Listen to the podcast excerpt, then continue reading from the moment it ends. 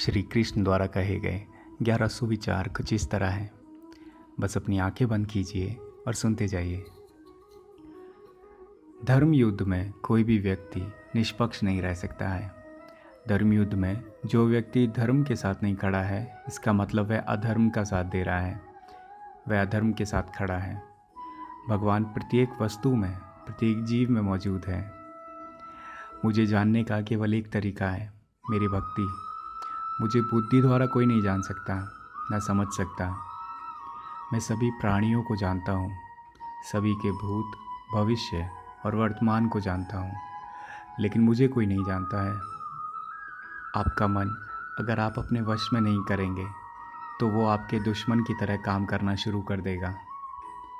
इंसान अपने विश्वास की बुनियाद पर उस जैसा बनता चला जाता है। आपके साथ अब तक जो कुछ हुआ अच्छे के लिए हुआ। आगे जो भी कुछ होगा, अच्छे के लिए होगा। जो हो रहा है, वो भी अच्छे के लिए हो रहा है। इसलिए हमेशा वर्तमान में जियो। भविष्य की चिंता मत करो। कोशिश की जाए तो अपने अशांत मन को आसानी से नियंत्रित किया जा सकता है। परिवर्तन संसार का नियम है। कल जो किसी और का था, आज वो तुम्हारा है, और कल किसी और का होगा। मेरा, तेरा, छोटा, बड़ा, अपना पराया मन से मिटा दो। फिर सब तुम्हारा है और तुम सबके हो। क्रोध मूर्खता को जन्म देता है।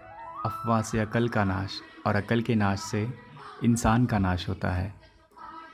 धन्यवाद।